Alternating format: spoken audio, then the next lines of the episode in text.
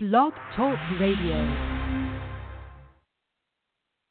You solemnly swear that you will support and defend the Constitution of the United States against all enemies, foreign and domestic? That you will bear true faith and allegiance to the same? That you would take this obligation freely, without any mental reservation or purpose of evasion?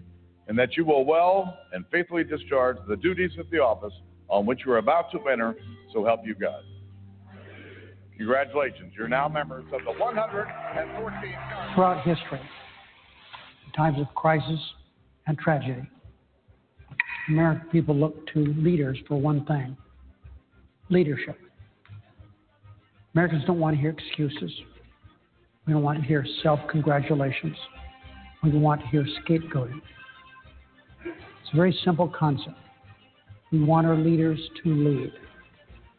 In the aftermath of Sunday shooting at the Pulse nightclub in Orlando, Florida, a place of celebration for the LGBT community, Donald Trump proved he is a terrible leader, as he's a terrible businessman. Trump proved that he's not the person to lead our nation through difficult times, or in fact, any time.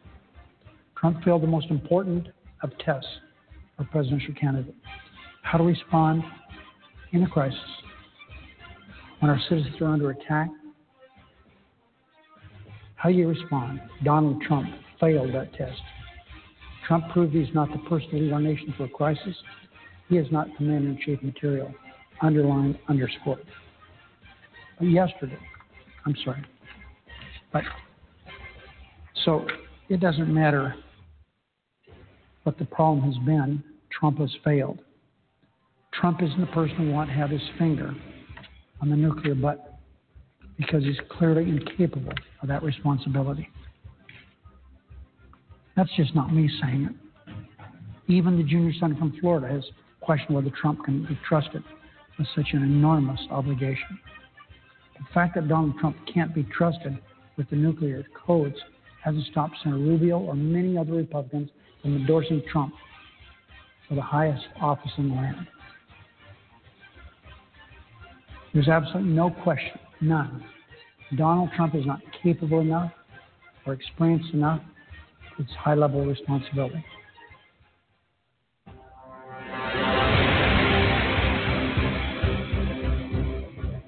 Ladies and gentlemen of America, this is AJC Radio, Spotlight on Capitol Hill Thursday. And if you're wondering who that was speaking, we're talking about really the Honorable Senator Harry Reid. And I'll tell you right now, ladies and gentlemen, this is a legend that leaves Congress after this year. And I'll tell you, he's made a huge impact in our nation's capital and around the United States. Folks, hang on. AJC Radio Spotlight on Capitol Hill kicks off right now.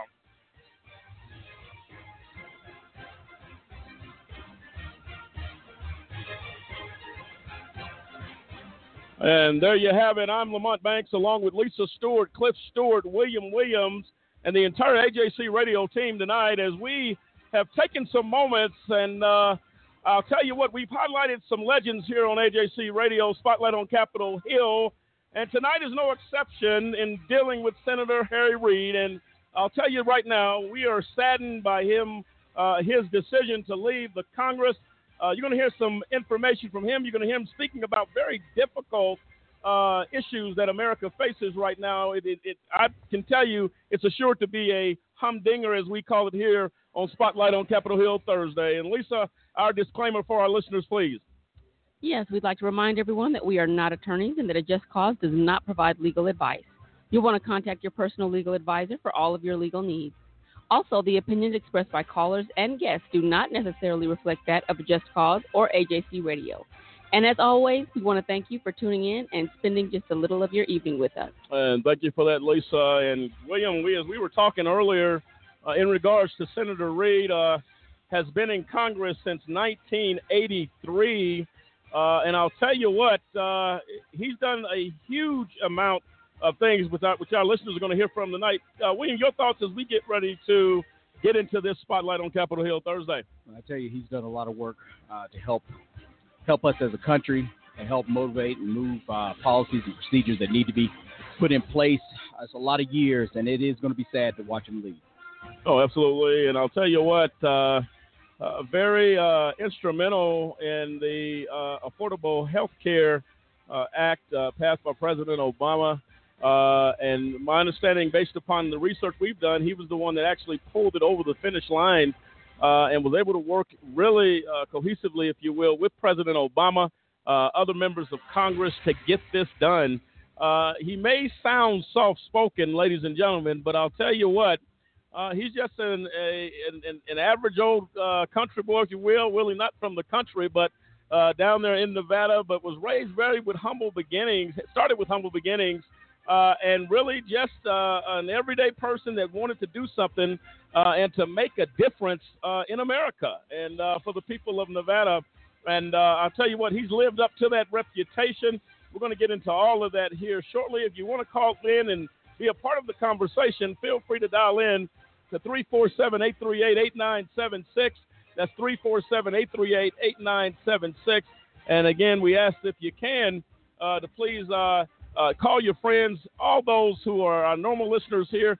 Gather some folks around, folks, because I'll tell you what, as we approach a very uh, uh, serious election year with huge consequences and ramifications, uh, that will follow. It is important uh, that we get out to vote. And I'll tell you what, Nevada got it right with uh, Senator Reid, uh, and we need to get it right this election as well, whether it be in the House, the Senate, and of course, ultimately for the presidency of the United States. Cliff, as we talk more about uh, Senator Reid, what he is doing, what he is committed to, he seems to really get involved in regards to the middle class and to do things to make life a little bit better uh, you know, those that are not in the rich bracket, if you will, but really trying to help the middle class, to help the poor, to do those things to raise people up. Uh, that's a message, at least right now in this time of the election year, is critical that that message get out to the American people. Yes, I mean he came from uh, you know minimal beginnings, uh, grew up you know in a, a hardworking blue collar family, and um, you know the, the thing about Senator Reid is that you know he's he's known for crossing the aisle. I mean, uh, you know, even Senator Orrin Hatch from uh, he's a Republican from from Utah, and uh, he has said that we all respect Senator Reid. He's one of the moderate voices around here who tries to get things to work. So you know, he he understands the uh, quote unquote little man. He knows how to uh, reach across the aisle to ensure that everything is done for the American people, and that's what it's all about. Uh, and uh, Senator Harry Reid uh, you know, the Parade magazine, the nation's largest weekly magazine, identify him as a handful of leaders in Washington with integrity and guts. It takes a lot to get that type of, uh, you know, homage from from uh, Parade magazine. Well, it tells you that, but it tells you Senator Hatch again has been in been in Congress. Uh, we highlighted him on this program, uh, Republican. Uh, but I'll tell you what, when you're doing the do, if you will, and you're doing what needs to be done, doesn't matter what side of the aisle that you may be on uh, you get the respect of your colleagues. We talked about that a little bit last week, uh, and that's important. When you've been in Congress that long, uh, you've learned a skill, if you will. You have that born skill to be able to uh, communicate and to make things happen, whether you agree or disagree. Uh, you need a voice there that speaks and raises the issues. Uh, what I've found out with Senator Reid is that when he is talking, he definitely makes you want to stop and listen because he is talking very seriously uh, about the things that has happened. Uh, and again, we're going to get into all of that here shortly uh, as we get ready to shine the spotlight on uh, Senator Reid. Uh, I'll tell you what, he does not mix his words in any way. Uh, if he has an issue, he's going to speak to it. When there's a tragedy in this country, he's going to speak to that. And we're going to get into that, folks. On the other side of this break, we're coming back with the spotlight on Capitol Hill Thursday as we get ready to shine the light, as I said, on a legend what's his name, Senator Harry Reid, making an impact in our nation's capital. We'll be right back.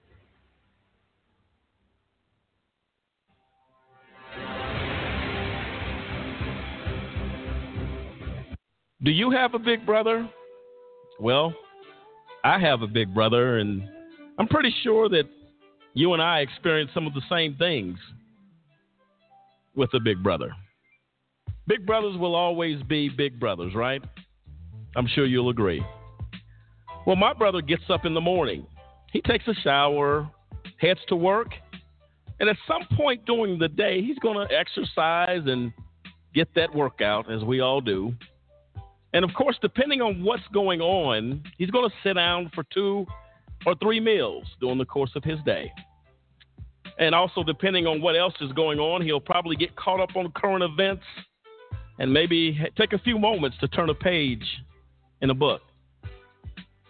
How about your big brother? Some of the same stuff, right? Oh, did I mention that my big brother does all of that stuff, but he actually has to have permission a lot of times before he can do it? You see, my big brother was wrongfully convicted of a crime that he did not commit. That's right. That may sound shocking, huh? He's in prison. Wrongful convictions impact families in ways you cannot begin to imagine. But I've decided that I'm going to do something about it. And I extend an invitation to you to come on board and join me in this fight. You see, I'm helping to be a voice for my big brother and others who have been wrongfully convicted. We'd like you to take a few moments today and call a Just Cause where we fight for justice. You can call us toll free at 1 855 529 4252. That's 1 855 529 4252. Join with us as we fight for justice and for all big brothers across the land. Over a million people are sitting in the prisons of America for nonviolent offenses. That's why I'm asking you to join the American Civil Liberties Union and help us in the fight to end mass incarceration. We spend over $80 billion a year incarcerating people. Alternatives to prison, like community service, drug treatment, and rehabilitation, costs less and can turn lives around. It's time for fair justice. It's time for smart justice. And we need your help.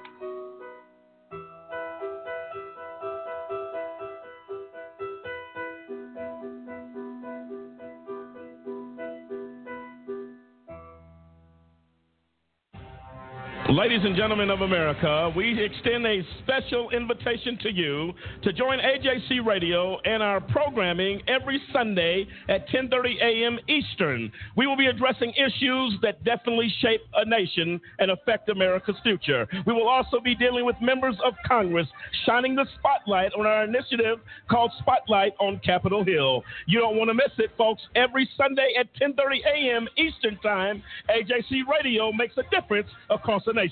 We'll see you then.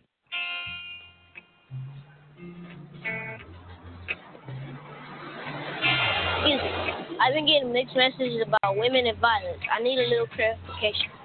Uncle Bill, how am I supposed to grow up to respect women when I have such lousy role models? Boys are never going to approach you.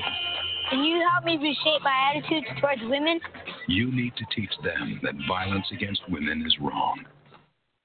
I wanted to be in the military since I was since I was a kid. I served in the United States Air Force. I served a total of 16 years. I was deployed uh, 13 times. On my second deployment, four bombs hit my vehicle. And at 19 years old, that's the first time I ever saw somebody die. Coming back, I was raging. I started having pretty horrible nightmares. I would wake up in the middle of the night, sweats. I started drinking a lot. I felt worthless. I guess I never recognized it in myself. Eventually, one day, I just walked into the VA hospital and said I'd like to see somebody. Don't suffer alone. You got to find that link with somebody that'll make you let it go. It all starts with going to the VA. There's a whole community of veterans that just want to help you out. It's for the guys who couldn't come back, so you owe it to them to live well because they're not here with their families.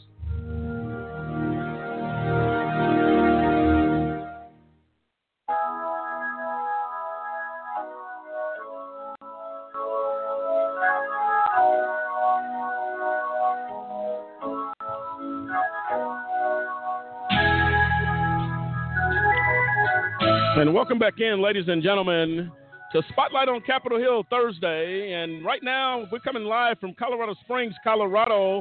And if you're wondering if the seasons have started to change, uh, make no mistake about it, 69 degrees today and cloudy here in Colorado Springs. Nation's capital, 88, some clouds, some sun, some mixture of a variety of temperatures as we approach the fall of the year. And do you believe it? Holidays around the corner. Unbelievable. And tonight uh, we get ready to shine the light again on a very special individual who we've been talking about briefly at the introduction of this show, and that's Senator Harry Reid out of Nevada. And I'll tell you right now, uh, William, uh, we're anxious to get started on him. Uh, and uh, you know what I found out doing my research is that a lot of people speak very, very well of Senator Reid. Uh, his years of service, as, as Cliff alluded to earlier, even those across the aisle have to respect and uh, take a look uh, at exactly what he's doing uh, in our nation's capital that has affected this country uh, in a culture. Uh, when you've been in Congress that long doing the things that Senator Reid has done, uh, I'll tell you what, he's part of the answer and the foundation, if you will, of creating that culture here in America.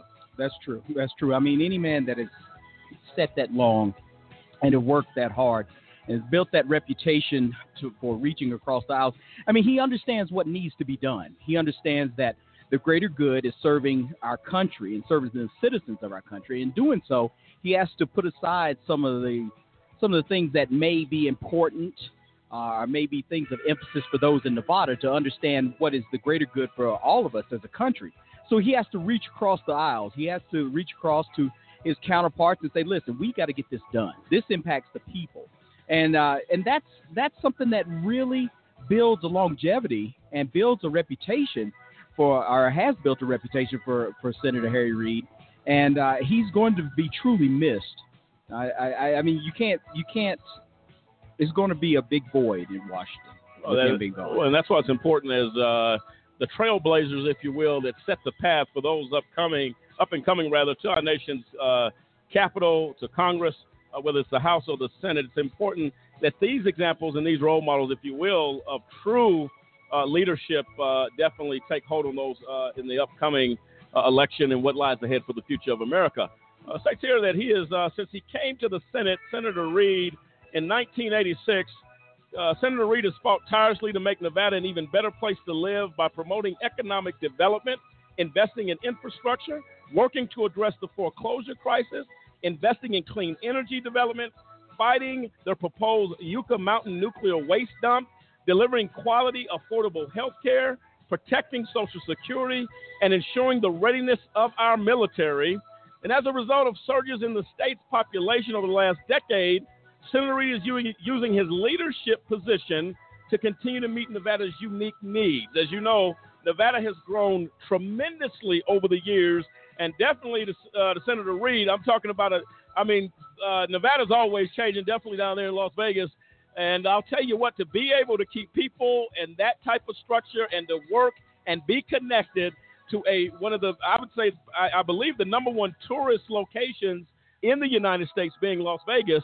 Uh, that speaks volumes, Cliff, to his leadership uh, in, in reining in what needs to be important and still uh, being able to implement integrity in all that he's doing. Absolutely. I mean, you when you have to look at uh, Harry Reid, you know, just from from from every aspect, and you know, not only um, you know Senator Hatch has spoken well of him being a Republican. You also have the uh, former Republican Senate leader Trent Lott. He said that Harry Reid is out there finding a solution and uh, he he said that I enjoy working with him very much. So it's not just about him being a part of the Senate. It's not just about him uh, being there occupying a chair. When you have members on the other side of the aisle that says, you know what, he's somebody who's out there looking for a solution, making things happen. That is what makes you a viable part of the uh, of the political system. Anybody can, you know, get voted in, talk a bunch of rhetoric, have people vote them in, and then occupy a seat. But uh, in in Senator Reid's uh, case, you know, from from 1983 until now, uh, you know, being able to get things done, and not not just us saying it, but and not just Democrats, those of his party, but Republicans saying he is one of the few that are out there finding a solution. That speaks volumes to who he is as a person. Well, I'll tell you what, we're giving accolades tonight here at AJC Radio. We're going to hear a little bit. He was a guest speaker at the DNC this year. Uh, let's hear a little bit about what folks had to say about Senator Harry Reid.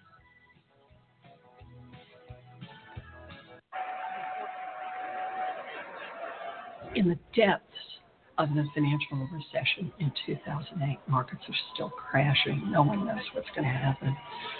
I got a call at home in the evening, and this man, very soft spoken man, said, Harry Reid. To which my first response was, Oh. He is often criticized for being very blunt. I appreciate that. He didn't like it that I never shined my shoes. He'd slip me $20 bills. He said, Here, here's $20 because he knew I was cheap. Go shine your shoes. Well, anyone who's ever had a phone call with Harry Reid knows that at some point you'll be talking to yourself, but he's long gone. And he said, Harry Reid, I want you to come to Washington and try to put some accountability into what's happening in this bailout of the big banks. And it totally changed my life. He's uh, relentless. Adjective that comes to mind when you say Harry Reid, uh, fighter. Well, yeah, I have some uh, proud fights, uh, uh, real fights. Some of those I'm proud of. I remember the first person I knocked out, and then the other fights I have not been with my fists. Senator Harry Reid is telling Republicans to back off of Social Security. Today's vote said if you want to discriminate, it has no place in America. And what he did with President Obama is to bring the Affordable Care Act across the finish line. He did it with barely uh, no votes to spare. All this stuff with health care. I think of my mom and my dad. My mom with not being able to go to a doctor. Uh, my brother breaking his leg, laying on the bed for uh, days, writhing in pain. My mother had no teeth. Um, as she got older, she had a few teeth, and pretty soon they were gone. With great courage, he has stood up to the powers that be uh, and taken on the big money interests that have so much influence in this country. Well, Harry has always joined with me on the barricades to make sure that we were fighting for, particularly the economic empowerment of women. He is a master legislator. To see him operate is to see a master at work. The one thing I did that I'm always proud of. The first time I got money, I worked all one summer um, in a service station. I bought my mother some teeth. If I do nothing else in my life, I got my mother some teeth. He's made me proud a, a lot of times. I, you know, on a personal level, it's the way that he interacts with our children and the kind of father. What Harry Reid has taught our caucus and taught me, we're family. Millions of people are better off for the work we did. Harry, we've had a good one. You and I, we fought the good fight, and we did it together. You have to stand up, even if you think you're not going to win, if you think something's right.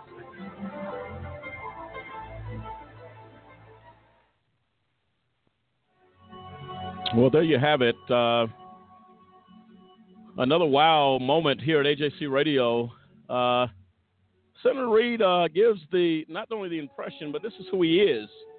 Uh, talking about he had to work hard, his love for his mother, uh, sacrifices, of course, again didn't come up an easy way. Uh, Senator Reid going go, said, and I think what stood out to me in that clip when he makes the statement, uh, you have to stand up for what is right. You have to fight if you believe it to be right. Uh, we're lacking that in this country, and I believe that is the reason why we face the challenges that we face. Uh, Senator Reid makes it very clear, and the people speaking of him, uh, fighting for Social Security for our seniors, fighting for uh, things that are a lasting impact in the lives of Americans. Uh, whether it's your mother, your father, your sister, your brother, your uncle. And I said earlier, this is a culture that has been created, and we don't find the passion, if you will, a lot of the times, uh, given the age that in which we live in this country right now. And to hear that, I believe it to be refreshing. William, your thoughts on that information uh, that you just heard? Well, I tell you, um, you couldn't help but just sit there and just say, you know, and be in awe of his colleagues, regardless of their affiliation, to be all the accolades and, and, and things they said about him. Like you, you know, I was really taken back from the fact that he never lost sense of where he came from.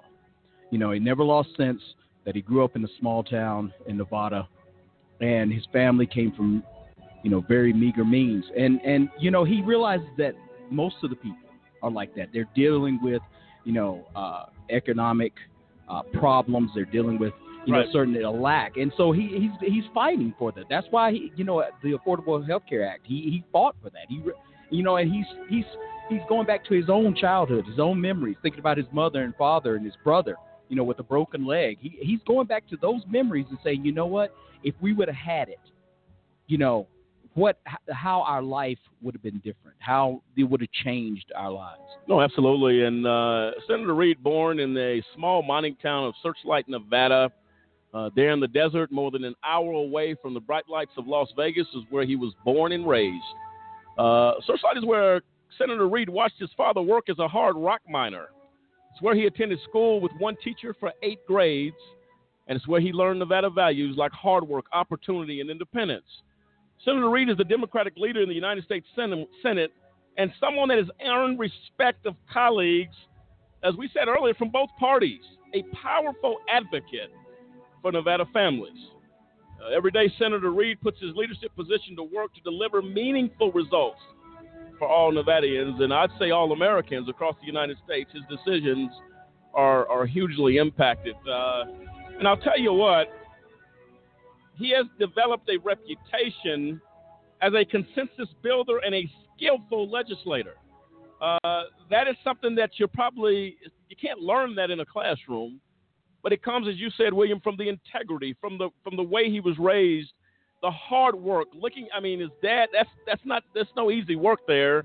As a rock miner, doing what, seeing the things that he saw as an example from his father, and in, instilling that not only in Nevadans, but also the American people as he is the uh, uh, Democratic leader of the Democratic Party. Uh, Cliff, when you hear that, uh, I'll tell you what, it takes us again back down this road that a little hard knocks doesn't make it to, it's not really a bad thing all the time for people to really relate to their constituents and, of course, ultimately the American people. That's right. He has, uh, you know, been bo- he was born, has been raised, and understands that uh, it takes hard work to get things done, and that with hard work, you can accomplish anything. And it shows in his in his legislation, in his decision making process, and in the way that he works with the uh, with the other side of the aisle. He says, if we come together, if we work to, uh, you know, make a better way for every American if we work together. I mean, if you think about what his father did as, as being a rock miner, and, and um, you know, they, a lot of times Senator Reid would go in with his father and see the hard work and join in with it and understand that, you know, pounding on a rock with a pickaxe or a sledgehammer, the first time you hit it, it doesn't necessarily break. But you come to the realization that if you keep pounding on it, if you keep at it, that uh, you know it will you, you will get it get it accomplished, and that's what he's done with legislation, like you said, with the uh, with the Affordable Care Act. It took a lot of doing it, and I mean he's been there since the '80s, since the first time anybody has complained about health care in America, and tried to to build and you know create something beyond Social Security, something beyond Medicare to say, you know, this is what we need. There's so many Americans without, and like like you said earlier, William, you know, seeing uh, his parents, his his brother with a broken leg, like you know, how how do we pay for this? What do we do?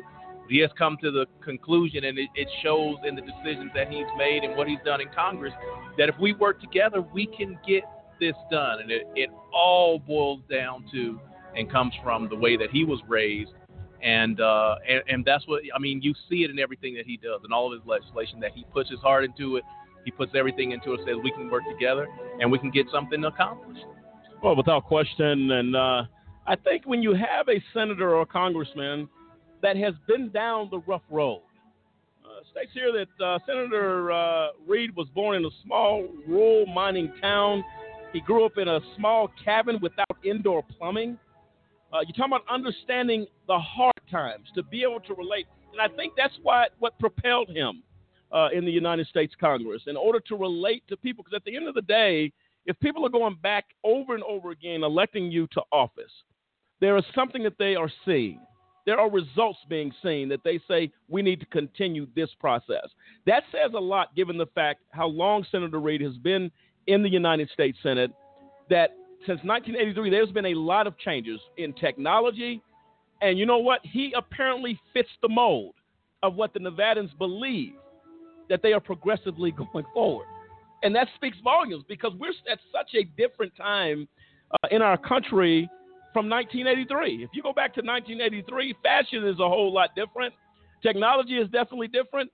And Senator Reid has, has been able to stay in the in the lane. William, that, yes, he, I mean he's that's that's a great point. I mean he understands you know the current needs of our people. But one thing I, I, that really stood out to me, Cliff kind of pointed onto it, or pointed it out, was that you know those values that he had growing up.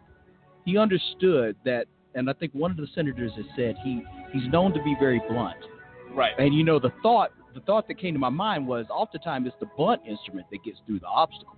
You know what I'm saying? It's the blunt hammer on that rock that his dad used. And so it's the blunt instrument that was used to get, you know, the Affordable Health Care Act across. And, and, and so he understands these things.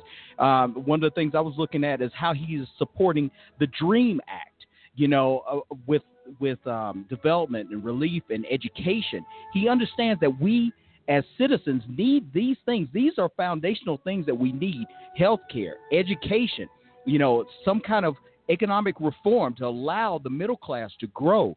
And and so he understands that. And he understands that, you know what, I have to do what is needed so these well, people can grow. No, without question. And we all know the battles that are fought on the House floor, the Senate floor. Uh, they're huge battles that are fought for the American people. Uh, and Senator Reid hasn't tired. Uh, he continues to the last breath to fight for the American people. He speaks about the minimum wage, uh, which is critical that that be raised. And I think uh, it was it was Congressman Barbara Lee said we, we believe in giving people a living wage. It shouldn't even be called a minimum wage. What is a living wage? Uh, and to excel and to increase that, Senator Reid had a few things to say about the importance of raising the minimum wage. Let's see what he had to say.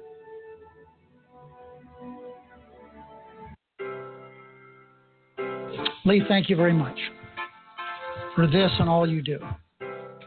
As we look down the list of people who are going to make presentations here today, it's remarkable that um, we're here together on the cause. I have such admiration and respect for everybody here. Uh, Nancy Pelosi is going to be introduced, but I have to say uh, what a partner that she has been. I have such admiration for this good woman and what she does. She's great before the cameras, but she's better behind the camera where there's nobody around.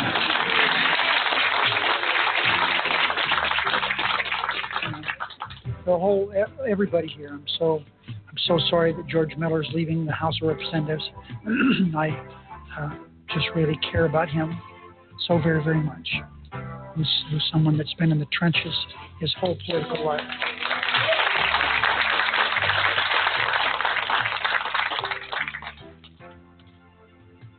I've never worked for minimum wage. I've worked for less than minimum wage.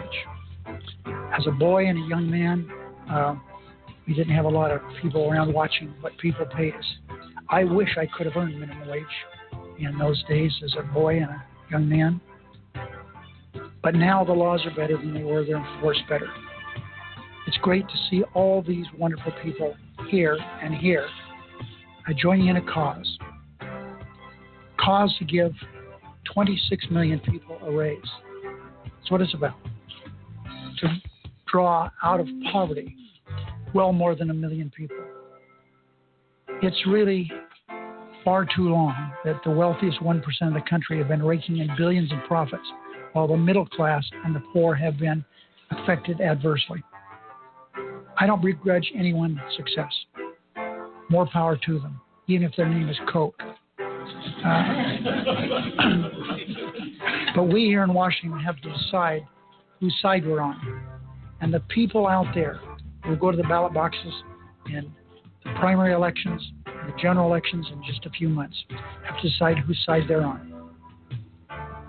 Are we here? Are they there voting to help millionaires and multi-billionaires get richer?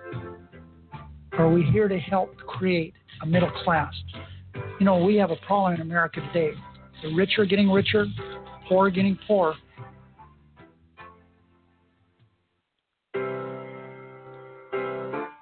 Oh, there you have it. Uh, wow. Uh, he said, Cliff, he said he worked for less than minimum wage. Less than minimum wage. Uh, you, you, when you hear him talk, you can hear him speaking to the importance. It's not this, this. Doesn't sound like something that's a front. This is something that is sincere to this man. He he lived it. So it's not something that he's just saying to say, okay, well, you know, there should be a living wage for people who, uh, you know, are under the poverty level or are working but still have to be on welfare. He he's not just making a speech right. or making a statement. He's saying, I have been there. I have been where you're at, where I was working for less than minimum wage, and I still see. He understands that minimum wage does not allow you to make ends meet. Right. That's not where that. So that's why he's saying there needs to be a living wage that a person can say, if I'm working 40 hours a week, then I can be proud that I'm working, and not saying, okay, I'm working, but I still have to go, uh, you know, get government assistance, right? And or, or I still have to, you know, not be able to spend time with my family because I have to get a second job and a third job just to make ends meet. It's not just it's not just words he's saying. He has been there, so he Yeah. he feels what the American people feel, and that is where he bases his decisions.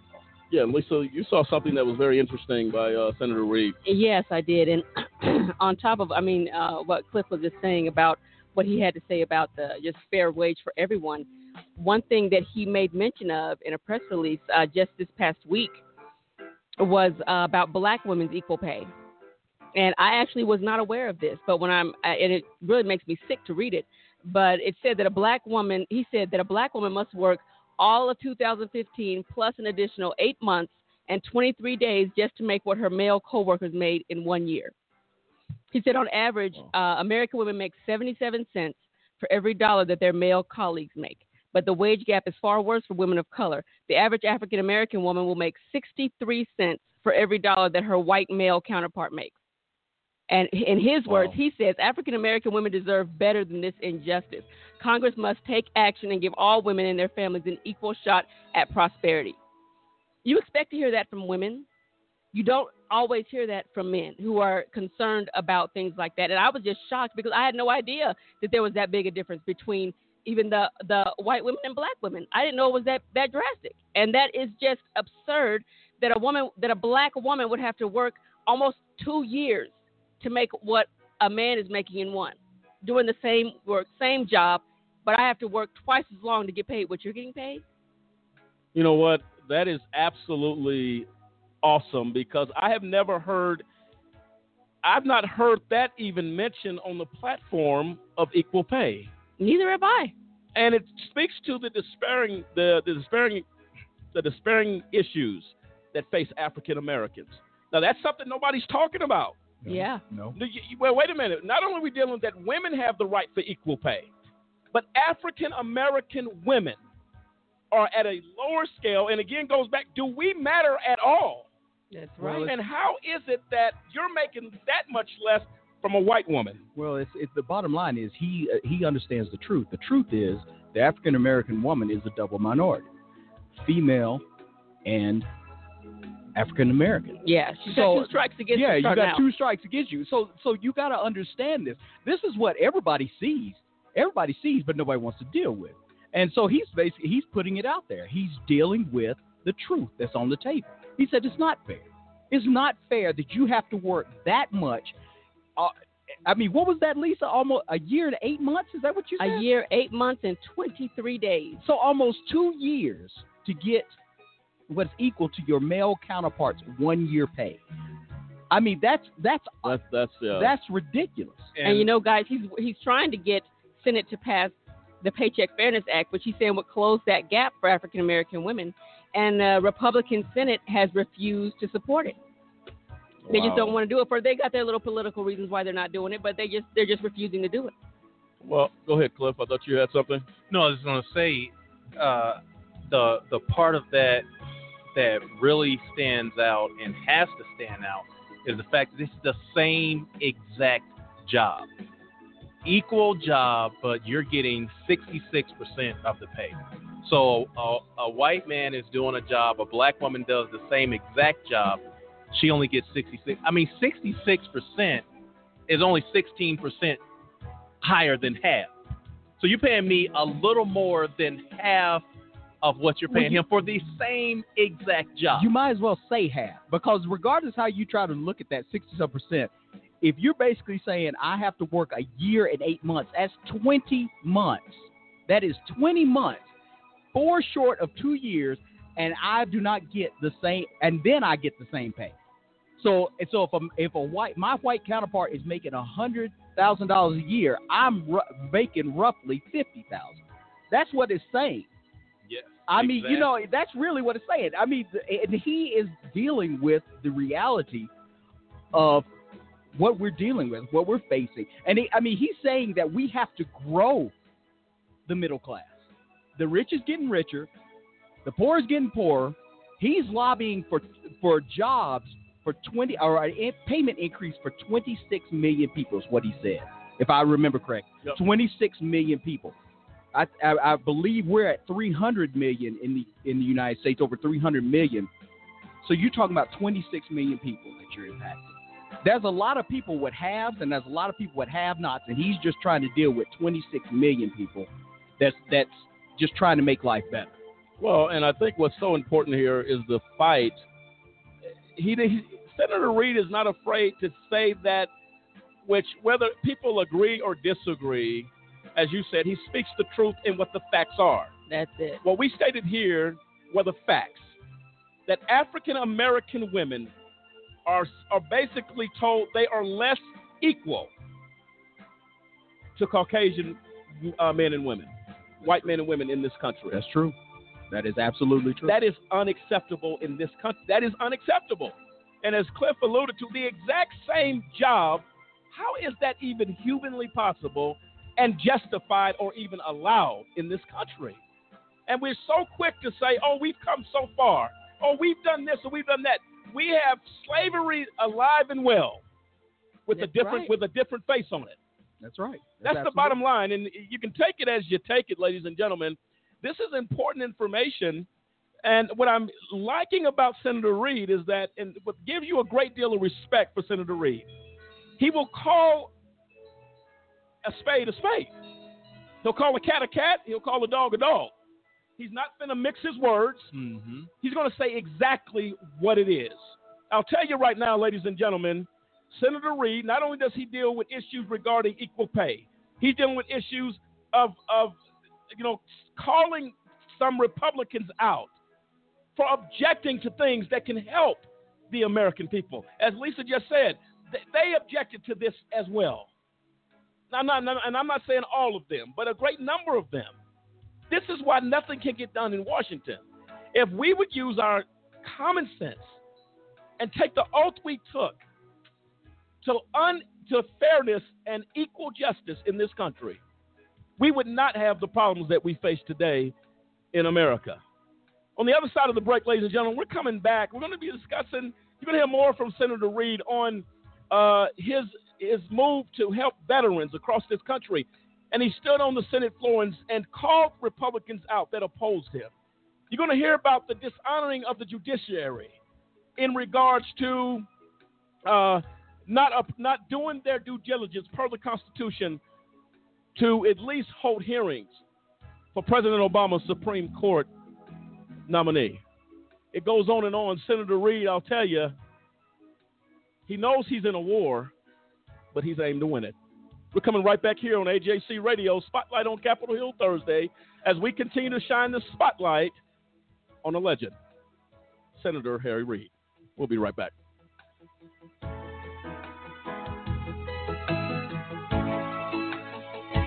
Do you know anyone who's been sent to prison who's innocent? The United States is experiencing record numbers of exonerations in cases where people were wrongfully convicted of crimes they did not commit. If you believe that no one should be sent to prison for crimes they didn't commit, there is something that you can do today. By remembering a just cause with a monthly, annual, or one time donation, you can help in the fight against wrongful convictions. Call a just cause at 855 529 4252 or visit a-justcause.com and click the donate button. A Just Cause is a 501c3. Wrongful convictions are wrong. Let's be the voice of those who can't speak from behind the wall. You must have thrown a thousand pitches teaching him to hit a home run. Spent countless Saturdays running routes so he could learn to hit an open receiver. Endless afternoons teaching him how to hit the three pointer. But how much time have you spent teaching him what not to hit? Teaching boys that all violence against women is wrong is one of the most important things a man can do. Learn how to start the conversation at teachearly.org. Brought to you by Futures Without Violence and the Ad Council. Congress. Shall make no law. Respecting an establishment, uh, religion, or prohibiting the free exercise. Thereof, or abridging the freedom of speech, or of the press, or the right. Of the people, peaceably, to assemble, and to petition the government. for a redress of grievances.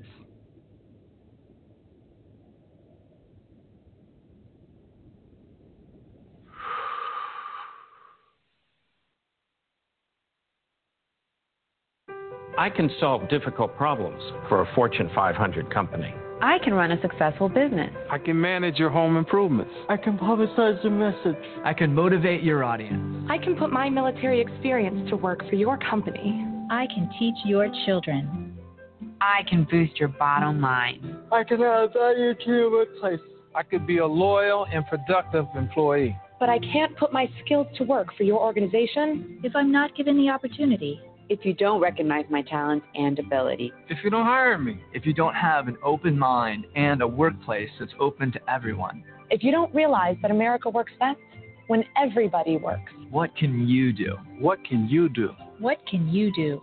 You can remember that it worked. It's what people can do. It's what people can do that matters. Nearly 50 million Americans have disabilities. Capitalize on their talents with employment practices that benefit everyone. Learn more at whatcanyoudocampaign.org. Ladies and gentlemen, on behalf of AJC Radio and a campaign that we have started that is underway entitled Spotlight on Capitol Hill. This program is new to AJC Radio, but it is an exciting time when we take a few moments every Thursday evening to highlight members of Congress, their initiatives that are not only important to them, their constituents, and the nation as a whole. We invite you every Thursday to tune in to AJC Radio to hear your congressman or your senator and their initiatives that are here to shape a nation and to bring about change. We invite you cordially, and as we fight for justice, as we seek justice daily, we'll come together as not only the American people. Join us every Thursday for Spotlight on Capitol Hill. God bless you, and as always, God bless America.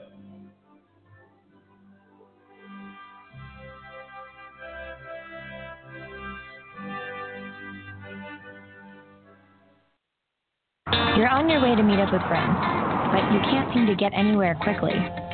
You don't want your friends to be annoyed, so you text. You're on your way.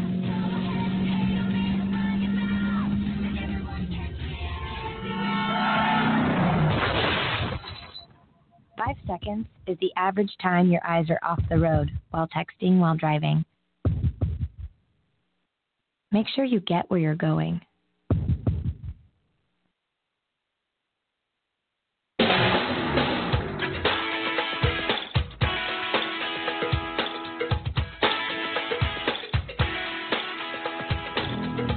And welcome back in, ladies and gentlemen, to AJC Radio Spotlight on Capitol Hill Thursday. And I'll tell you, we're having a good time here at AJC Radio as we shine the light on Senator Harry Reid, a legend, uh, one that we are sad to see leave. He's in his final year of the U.S. Senate. Uh, and I'll tell you, he's been there since 1983. And uh, I guess it's time. But I'll tell you what, when you look at what he's doing and the legislation that he is pushing through to help uh, not only keep America safe, uh, benefits, Social Security, pay wages, uh, not only of equal pay for all people, but also African American women who are, are being definitely in a disparity situation when it comes to earnings. Uh, I'll tell you, William, this is a whole the whole gambit here uh, with Senator Reid as he has he's all over the place trying to make a difference uh, in our nation's capital and around the world. He sure is. I, he he realized there's there's a lot of issues that need to be uh, tackled. So uh, he's getting around and he's, he's touched on a lot of good things here. And it says here the 21st Century GI Bill of Rights, uh, something that uh, Senator Reid was a part of, uh, helps our newest veterans make the transition back to civilian life by updating the GI Bill to ensure veterans who served in Iraq and Afghanistan have the same opportunity to take advantage of an affordable higher education as veterans did when President Roosevelt first signed the GI Bill. The bill gives veterans four years worth of tuition and fees at Nevada colleges and universities, benefits that are good for up to 15 years and can be transferred to a spouse or a child if the veteran chooses, uh, as well as a yearly 1,000 stipend to help cover the cost of books and supplies and an increased housing allowance for veterans going back to school. That's how you say thank you to the veterans and the price, uh, Cliff, that they have paid uh, on the battlefield as they have sought, if they if rather they have fought to keep America safe. He stretches out even further to make sure these veterans have a reentry, if you will, into normal society. That's right, and that's what I mean. The things that are done for veterans, uh, I feel that it, it it can't be enough. So every time you see legislation that uh, is is passed on behalf of veterans, it, it baffles me that anybody would fight against it. But you find those members in Congress that do. But when you see uh, members like Senator Harry Reid who have, you know, basically gone gone to battle for the veterans to say, this is what you deserve. You deserve to be rewarded. I mean, what what is too big of a reward to give somebody for putting their life on the line? At the end of the day, at the, at the I mean, they put laid their life down, and then when they come back, at least try to make life as comfortable as possible for them, uh, because they they all go through trauma. They've been into war. There's a if they if they don't have some physical trauma, there is something mentally that they have to deal with, and so you know you have to commend the senator for uh, taking the stance that he does for the veterans. No, absolutely, and I'll tell you, I'll give you an example. We're going to hear from Senator Reid on his disgust, if you will, about some, um, what you will, some opposition of some uh, legislation that would have actually helped some veterans. And he's very vocal about the objection of this type of legislation by the Republicans on that side, at least, that just didn't want to get it done. Let's see what he got to say.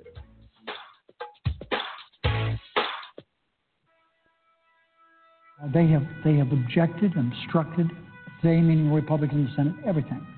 Look what we just finished, and I mean finished. A bill that had been worked on for a long, long time by the junior senator from Vermont, the chairman of the Veterans Committee. A bill that would help veterans. No one disputes the bill would help veterans. All 26 veterans organizations, including the American Legions and the Veterans of Foreign Wars, supported that legislation, plus 24 other veterans organizations. And what happens over here?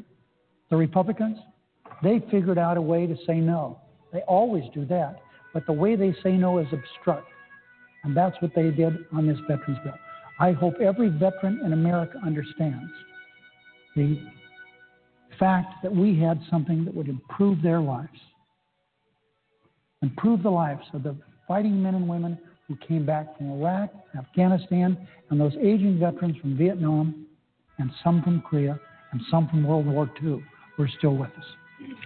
Because of the obstruction over here, continual obstruction, do anything they can to slow down the Obama administration. They are willing to even hurt veterans. This was a bill, Mr. President, that didn't take a single penny. It was paid for with war money, leftover war money. We agreed to have not have amendments,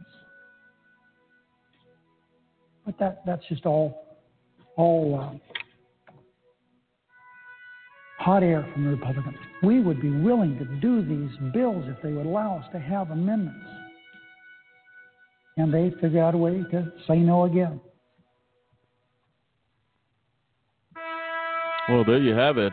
Uh, you can hear the true disappointment uh, in Senator Reid's voice. Th- This is this is unbelievable, and for someone, the champion that Senator Reid is, should make every American proud to be an American. That the fact someone is fighting for them, and to say that the bill, Cliff, would not cost a dime. And he, he spoke something that people are scared to say. Anything to oppose this president in anything this president does, even if it hurts the veterans who have given their lives and fought for the freedoms that we all share, he says they still found a way to say no. Very few senators or congressmen, Cliff, would be willing to go out on that limb and speak. Oh, Senator yeah. Reid makes that difference. They don't want to uh, to take that stand because they they they they feel like okay, what type of political uh, repercussions would it have? And you know something that I that I thought was you know uh, interesting, troubling. I mean he he said no one disputes and everyone agrees that the bill would help veterans. Everyone agreed. Everybody in Congress says yes, this bill would help veterans. It absolutely is a great bill. Bill, it would do what we claim we want done for veterans. But I'm not going to sign it. Why? Because I don't agree with the president. That is the type of political crap Right. that goes on that shows the American people that okay, are you about we the people, or are you about you and your position and what your uh, your political goal or what you want your career to be? Senator Reid says, okay, let's lay all the ignorance down, all the things that don't matter. This is for the veterans, and you you have to commit it because you know that though there are those that he understands that he will have to work with on the other side of the aisle. But he still says, like, okay, you don't want to do this just because of this particular reason. And he lay he laid it down, like they say, you know, he may be soft spoken, but when he speaks, the whole room listens. Oh, absolutely. And goes further to say that Senator Reid fought for reasonable deployment cycles in Iraq and Afghanistan, Afghanistan uh, to relieve the strain on our armed forces and champion legislation to ease the hardship of involuntary mobilization for the National Guard and the Reserve.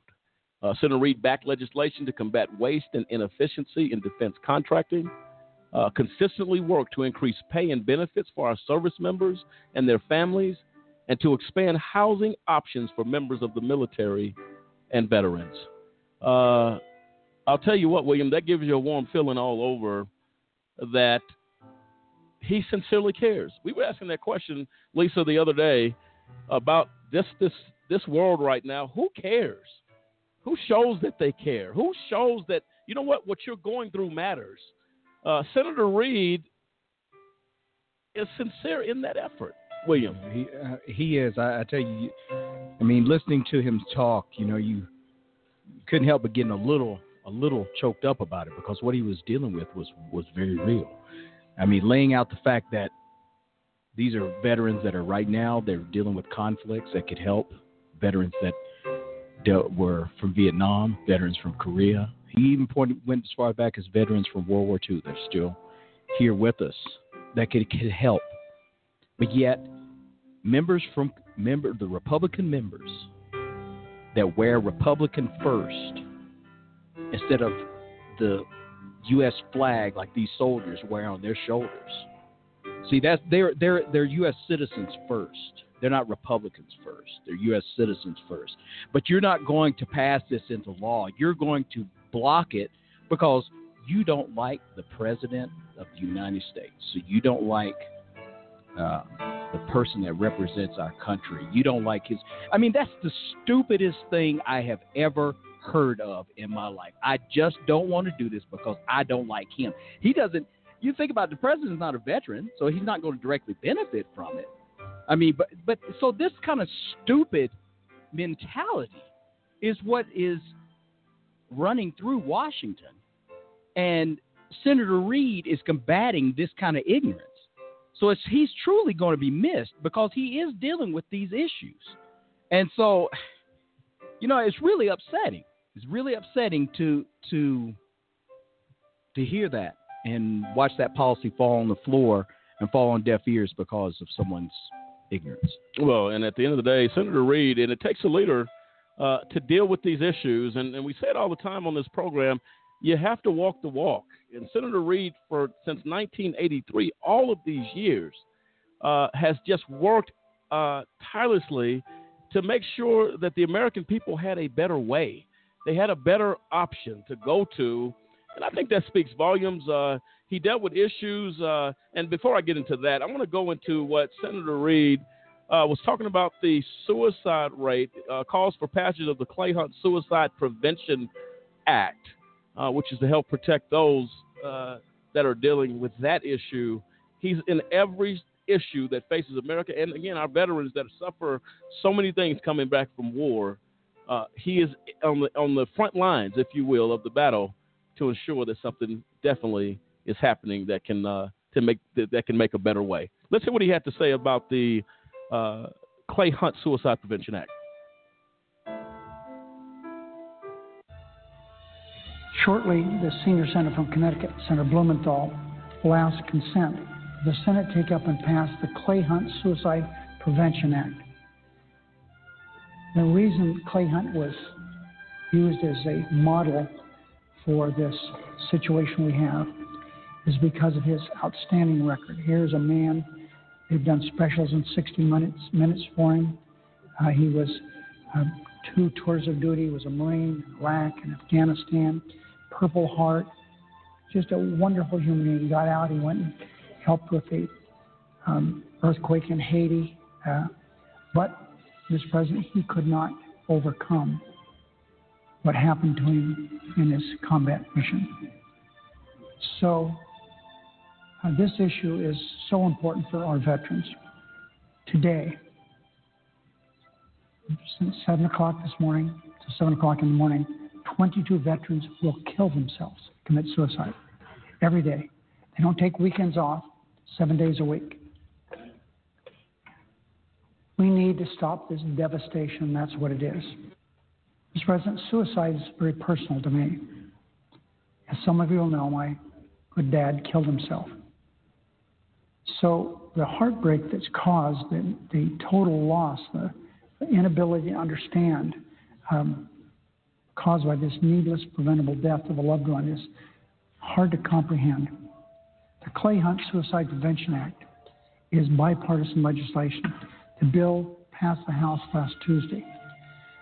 I thank Senators McCain and Walsh for their work on this veteran suicide issue.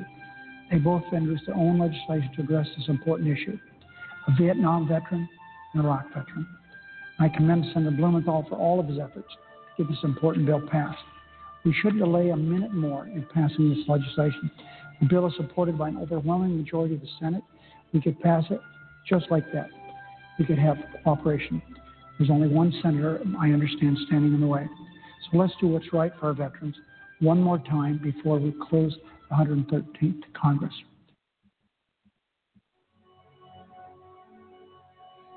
Wow. Uh, news to me. Uh, Senator Reid's father took his life. And you know what? What stands out to me in that clip, Cliff, uh, William Lisa, is his sincere respect for those across the aisle that he referenced to Senator McCain, uh, those that are see this speaks volumes of leadership. And I don't know if you caught that, uh, William, when he when he said, "I'm thankful for those that have been willing to support this act." Senator McCain being a war hero, a veteran himself, not name calling and going back. This is leadership. I mean, this is true leadership that stands out, that makes a difference. Yes, and, and I mean, you know, he under. See, this is the thing when you're dealing with the truth and the reality of about of an issue. He's dealing with the fact that these soldiers are coming back. They've seen all aspects of war, and that they need help. Senator McCain, if I'm correct, if I remember correctly, was a POW, and so he understood the tragedies of war. He's seen pretty much all aspects of war from Vietnam. Senator McCain did. So he's saying, thank you.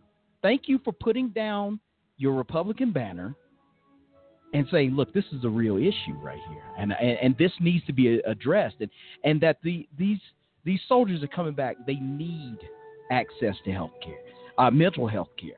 They need access to you know any means necessary to help them transition out of war and back into society, help them to get back to their families. I mean, there's a there's an aspect of being back home, but we've heard we've heard tell of it that some soldiers never come back mentally, never come back to you know from war, and so that's what he's dealing with. That's what this act is dealing with. So yes, thank you for those that are willing to see the bigger picture and the true aspect of an issue and say, listen, we need to get this across. Wow, and that that again, uh, you know, the personal tragedy of his father taking his life, uh, again, is giving him the opportunity uh, to to uh, to go forward. No, that was that was tragic to see. I, I did not realize um, about his father as well, and um, so he said, you know, he pointed it out. He said, listen, loss of life, and when someone take decides to take his own life, um, that is very very tragic. So you know he opened up himself and said, "Look, this is this personal. is personal. This, This is personal. this hit home for me." and uh, he just has a to me has a heart in all the right places in every aspect of what he's doing. Uh, you know, when we had the uh, the homeowner situation as far as uh, the the real estate market, the housing market rather suffered uh, greatly. Uh, states here that while the housing market was recovering, uh, Nevada was among the states hardest hit by the housing downturn and continues to have one of the highest foreclosure rates in the nation. Senator Reid has worked hard to address this problem by working with state and federal officials to hold lenders accountable, expanding housing assistance programs, amending the tax code to help homeowners that are underwater, creating incentives for investment in the housing market, and providing resources to housing, counselors, local communities to help keep families in homes and stabilize communities. He's the, we said earlier, Senator Reid continues to stay on the front lines. He's not back in a corner somewhere trying to figure out what am I doing? Can I contribute? He is on the front lines, Cliff, of these critical issues. Uh, and I'm telling you, the people of Nevada apparently believe in him. Yeah, absolutely. I mean, and and he puts, uh, you know, like the old adage says, puts his money where his mouth is. For you know, he put up close to a, a million dollars that he put, um, you know, he put out to help prevent homes uh, from foreclosing, foreclosing in Nevada. You know, the issue that you talked about, where you know he took he took it to heart, heard what the people had to say, but then he didn't, you know, like some politicians, just get up on a stump and say, you know, hey, we're going to hold the banks accountable, and this is what we're going to do. You know, two, three, four, five years down the line. But then he put up money, put up eight hundred seven thousand dollars for the people of Nevada to uh, to ensure that those homes wouldn't get foreclosed. That is a, a senator, a member of Congress, uh, an elected official that is working for the people. Like I say, you can. There's one type that gets up and talks and uh, says what they can do or what they want to do or what they'll promise to do, but then there are those like Senator Harry Reid who actually does something for the people that uh, that he serves. And, and not only that, uh, we have seen some horrific tragedies in this country in the la- this year. Uh, whether you're talking about terrorist attacks, killings at the Pulse nightclub down there in Florida, you're dealing with Charleston, that tragedy, uh, all the things that we have seen this year. Uh, you need a senator or a congressman to believe that when America is bleeding from the wounds of tragedy, will the leaders stand up and speak up and speak out and empathize with the American people Senator Reid had uh, some remarks about the Charleston, Charleston tragedy and the killing that took place and demanded that change happen now. Let's hear what he had to say.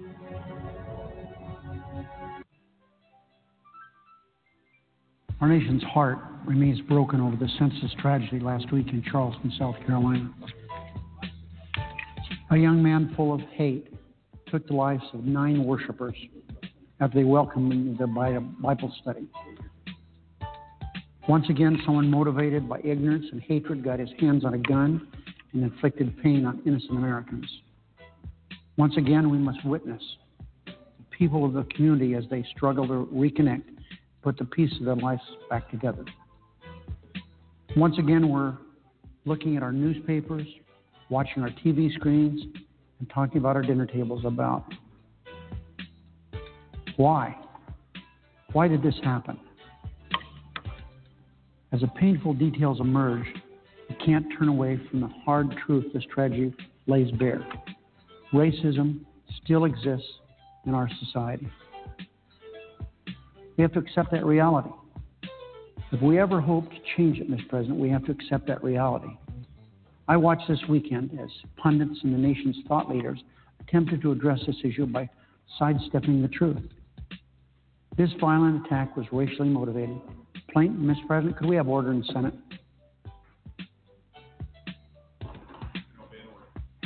Senate will be in order. This violent attack was racially motivated, plain and simple was intended to terrorize the African American community, both in Charleston and around this nation. 50 years after Dr. Martin Luther King led a march here in Washington, 50 years after Congress passed the Civil Rights Act, 50 years after the March for Voting Rights in Selma, 50 years after Congress passed the Voting Rights Act, we must still face the hard truth about race in America. Mr. President, can we have order in the Senate? Then it will be in order.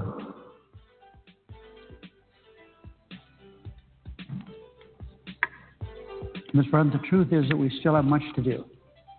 We have, we must overcome. We have no choice. One cannot ignore this underlying issue. It deeply troubles our nation. Hatred and bigotry persist. The harsh realities of hatred and bigotry in this country, in addition to the consistent lack of opportunity communities of color, have led far too many men and women of color to feel that their lives really don't matter. And it's easy to feel that your life doesn't matter when the odds are stacked against you every place you look. Well, there you have it. Uh, you can't say it any better than that. I think what I was disturbing to me, he had to continually ask for order as he addresses racism in America. Why should the Democratic leader have to continually ask for order, which is respect and quiet, while a member of Congress presents their case or their, their position? Three times, I believe, he said, We ask that order be done. Cliff, is it ironic that that order is asking to be done at the moment when he is exposing racism in America and speaks it exactly how it is. Yeah, it's like you know other members in the room like have this attitude that well I don't want to hear this. I'm not concerned. Uh, this is not something that I want to discuss, and it needs to be. I mean, it, you have the 500 pound gorilla sitting in the middle of the room, and no one wants to deal with it. And Senator Reid, you know, not only speaks to it, but when others started to get out of line and and and start to uh, take it as a trivial matter, he asked for order to be brought in the room so that uh, you know that issue can be can be concentrated on. Just shows that he's not just about being a senator. He's about the people and and all the people of America to to bring this up and say, you know, there's there's no no other uh, no other conclusion that you can come to but that this attack was racially motivated, and we need to deal with it as such. And you have to commend him for taking that stand because obviously there there are other members there who uh, who who did not feel the same way that he did. No, and and I'll tell you what, ladies and gentlemen, you can say what you want Uh, there are things, and again, make no mistake about it, we don't put everybody in the same boat. Uh, we have good Republican leaders out there that are doing some good things. We've had them on our show. Uh, but we're talking about the big picture uh, that our Congress needs to come together. Uh, our Congress needs to come together to get things done. The Charleston tragedy, uh, President Obama went further to push for gun control. He has been talking about it. He said, I'm tired of coming to a funeral. I'm tired of going to hospitals visiting victims of crimes with people getting guns uncontrollable. Uh, they come out, they make statements, some of them, uh, that uh, the Democratic Party or President Obama or Secretary Clinton, their whole goal is to take away your Second Amendment right and take away your guns. Absolutely not true. And Senator Reid has made it clear we're trying to save lives. Does that count or amount to anything? And I think what is so magnificent, if you will, for Senator Reid and so admirable is that he continues to step in the trenches. And I'm starting to wonder, William, has he ever stepped out of them? Because the battles have been ongoing. Your I thoughts? I don't think so. I think he's still still with his dad in the mines, you know, hammering. He's hammering, trying to. I mean, really. I mean, you know, I say that, you know, with a little joke, but I mean, I think really he understands that level of hard work is demanded for the obstacles that he's going to face and that our country's facing. That's the reality. It really goes back to the first segment we ran when he said he's blunt. He has been that blunt instrument. He said, listen, this is what's needed. This is what's needed for the little guy to get something done for them. You know, because it's always the trickle down. It always starts, and by the time it reaches to the man that really needs it, it's less than when it started. So, you know, he is there. He's saying, listen, here you go. And, and I love what you said is true. Why does he have to stand on the floor, make this speech, and demand for them to be settled? You know, what was more important for them to rustle and to do whatever? You know, as he's dealing with, and what he said, we have to, you know, acknowledge the truth that racism still exists. He mentioned the things there that that most people would not are not going to touch. They're not going to deal with the truth. He said this was targeted. It targeted the African American community. It was totally racial hatred.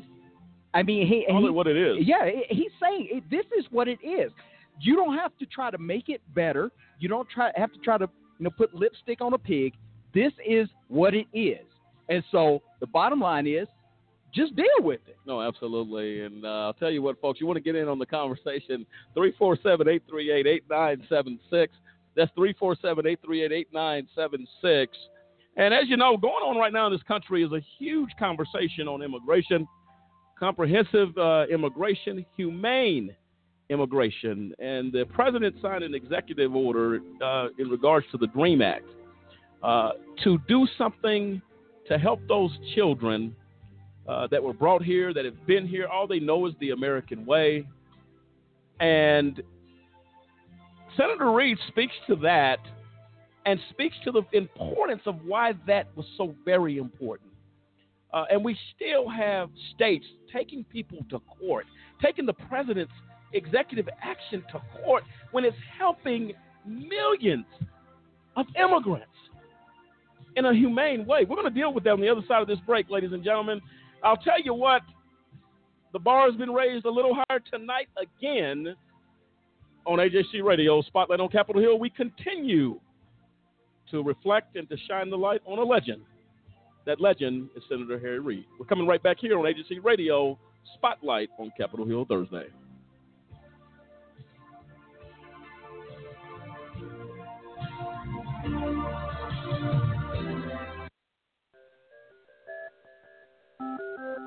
The racial composition of the prison population in the United States is very different from the population at large.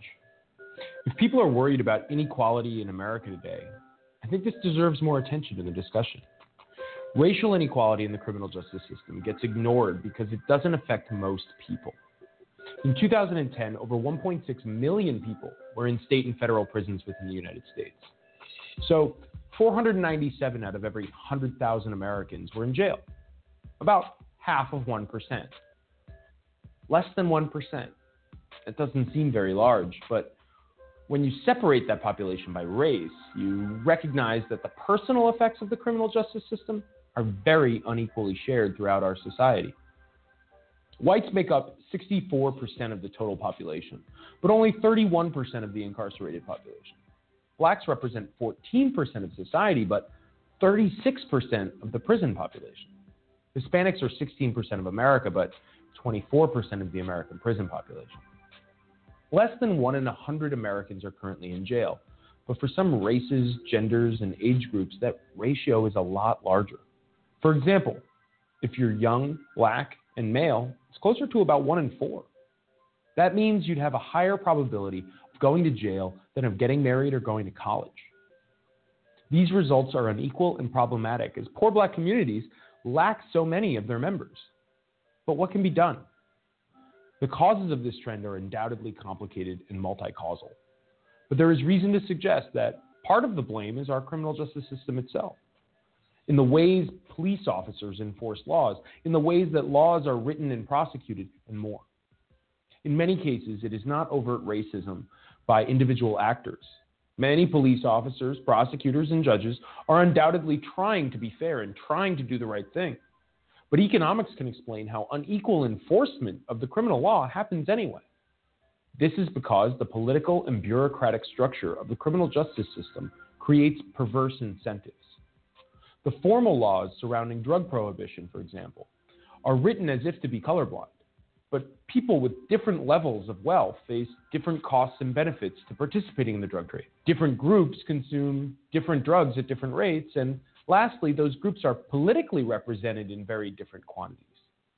Thus, they are arrested and incarcerated at very different rates. How could minority groups hope to use the political process to fix inequality when they are systematically over incarcerated and disenfranchised? Despite noble intentions, politics often does not affect the basic incentives of costs and benefits faced by political or citizen actors. We might need a new approach to social change if we are going to address these problems. We definitely need more study into the causes of inequality, and we should admit that radical changes might be both necessary and preferable to the status quo.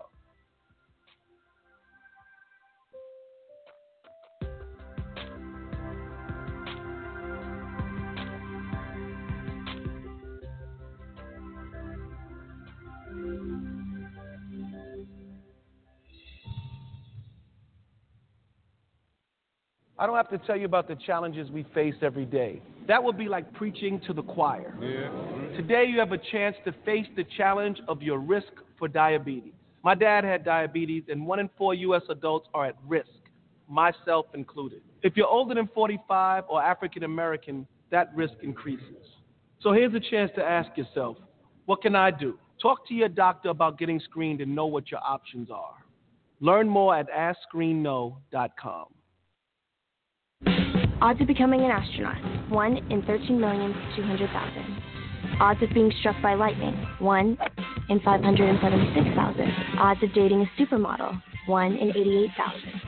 Odds of bowling a perfect game 1 in 11,500. Odds of being trapped in an elevator 1 in 24,528. Odds of catching a ball at a major league game 1 in 563. Odds of an injury from shaving 1 in 6,585. Odds of tripping while texting 1 in 10. Odds of getting cancer in your lifetime 1 in 2 men, 1 in 3 women. It's up to us. To change the odds for our generation. For the ones we love. For our future. If you don't like the odds, stand up. Stand up to cancer.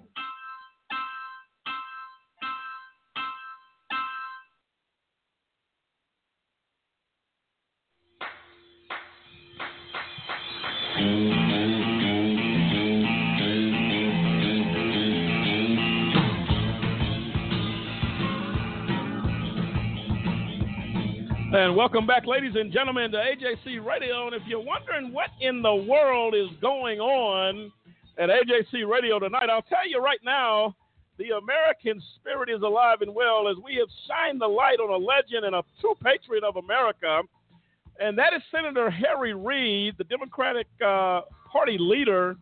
And I'll tell you what, he's doing some things, and uh, we've been excited tonight as we have had the opportunity to speak about the heart, the passion, the the uh, the perseverance, if you will, of Senator Reid uh, is absolutely uh, amazing. It is mind-boggling that he is willing to get down in the trenches and make something happen. And tonight we've been honored to uh, to actually shine the light on him. I'm Lamont Banks, along with Lisa Stewart, Cliff Stewart, William Williams, and we as we continue this discussion in regards to Senator Reid. And William, I'll tell you what, this has been an evening of, of true uh, enlightenment, if you will, as we have seen some things with this senator. Uh, and I don't say when I when I say Senator Reid, uh, by no means do we take away his tenure uh, in the U.S. Congress. And I'll tell you what, he's doing some stuff, William, that uh, I guess has us speechless somewhat. Yes, it does. I, I tell you, you know, this he's touched on so many things, so many issues that the everyday, the common man has had to deal with. And I think really, you know, it comes. It, we've said it before. It goes back to how to his humble beginnings, and he's truly going to be missed. I, I you know, it, it's like one of those things you want to kind of say, hey, you know, sit around for, you know, another couple of years to do some more good things because there's, I, I mean, with him doing the things that he's doing, you know, he's truly going to be missed. No, absolutely, and uh, we've heard that on a few occasions tonight. Uh, Senator Reid, uh, definitely, we were talking about the immigration issue uh, and the humane part of it that needs to happen uh, in regards to doing the right thing. And again, he spoke to uh, the importance of, of, fighting for comprehensive immigration. That's been an issue in this country uh, for quite some time, but it is also on the hate side of things and the bigotry in this country uh, has caused people somewhat to be divided uh, against the Latino community uh, and immigrants as a whole without wanting to do the human thing. And President Obama and definitely Senator Reid have been committed to doing it in a humane way. Thus, uh, the president taking executive action uh, with the DREAM Act to say, look, we care. You don't have to worry about somebody coming in and, and taking you out of a college classroom uh, in, in some type of rash move of doing inhumane things uh, in the immigration system. And uh, Senator Reid speaks a little bit to the importance of comprehensive immigration. We're going to talk about that let, us see what he had to say first. For many families across America, Mr. President, though, this Thanksgiving was particularly unique and special. Because of President Obama's recent executive actions, many immigrant families celebrated holiday together for the first time without the threat of someone knocking on their door in a police uniform. Um, these people now, uh, instead of staying in the shadows, are having a good time. Their holiday is not threatened to be ruined. It's all over America. They're openly giving thanks for blessings of family that they haven't been able to enjoy in the past. Instead of looking over their shoulder, they joyously revel in the time they spend with their loved ones. What President Obama did needed to be done. Had to be done because we've all seen firsthand how our nation's failing immigration system was tearing families apart. Each day, offices all over America, Senate offices all over America, would receive pleas. I did in Nevada from loved ones who have fallen victim to our nation's flawed immigration system. I've met with these people personally. I've talked to them on the telephone. I've read their letters. I've seen their emails, and it's heartbreaking to listen and hear some of their stories their experiences. So I always try to do everything within law to help. Um, and sometimes we can help, other times it cannot be helped within the confines of the law, so they wind up really unhappy. Earlier this year, I was able to, for example, their experience that we've all had, unite Edith Fawkes, F A W K E S, mother from Las Vegas, with their 12 year old son, Brian. That was a festive occasion It was touching, but it's all too rare. For every one family that's reunited, it's reunited. Thousands and thousands of others have been decimated by deportations. That's why the executive action taken by the president is so very important. And um, folks, there you have it. Um, the sincerity, Cliff, that you hear in Senator Reid's voice, Lisa. Um, I mean, this is a man that, that, that is, is wearing his heart for the world to see. Um, he's talking about uh, families um, who were affected by the DREAM Act and the executive action by the president were sitting around the Thanksgiving table, not wondering if a van was going to pull up and, and take people from the kitchen table. Uh, this is what I call humane leadership. Your thoughts on that, Lisa? Yeah, Lamont, I have to agree with you. Um, he's his thoughts on that were very. I mean, it's very profound. The things that he, when you see his his heart, he wears his heart on his sleeve, and you see it so clearly, and how things affect him. And if people stop being effective, and they stop being effective leaders, and I think he's. I mean, what the the things that he's doing are just amazing for him to be working as hard as he is for as long as he's been working. He's just doing. It's it's it's just amazing for him to be doing things like that. No, absolutely, William. When you hear that from Senator Reid, um, we're talking about children, we're talking about babies, uh, who, uh, from the beginning, as long as I can remember, people have come to this country for a better way. When you hear rhetoric of division, uh, you understand why Senator Reid said this is not about dividing and tearing down. If we get into the mode of doing that, we're in trouble. Senator Reid is connected to the issues and to the people of America to make that definitely not a reality. Right. Your thoughts on that, William? Well, you know, uh, as he was talking, you, you really think about the fact that our country was founded by immigrants on the whole notion of immigration coming coming here for a better, a better life, a better opportunity.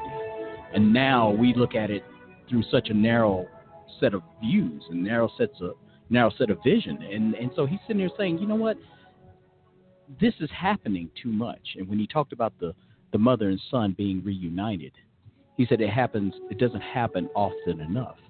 That but it it's happening where families are being torn apart, and that's what's wrong here. I mean, you know, there's a lot, but there, you know, what he's pointing out pointing out is that we're tearing down um, the foundation of our country, the foundation of families, and, and in pursuit of this, you know, these laws that are just, uh, you know, it's just really heart wrenching. It's really heart wrenching. And so what he's doing is he's dealing with these tough issues. He's dealing with the fact that we're losing sight of the truth and what is what is really the simple views of things, you know, of family, of friends, of sitting down together at Thanksgiving and enjoying your family get-togethers without worrying about, you know, the deportation or a loved one that's been deported uh, that you will hear from maybe later. I mean, all these things are things that are, are tragic, and you know, to hear him talk about it,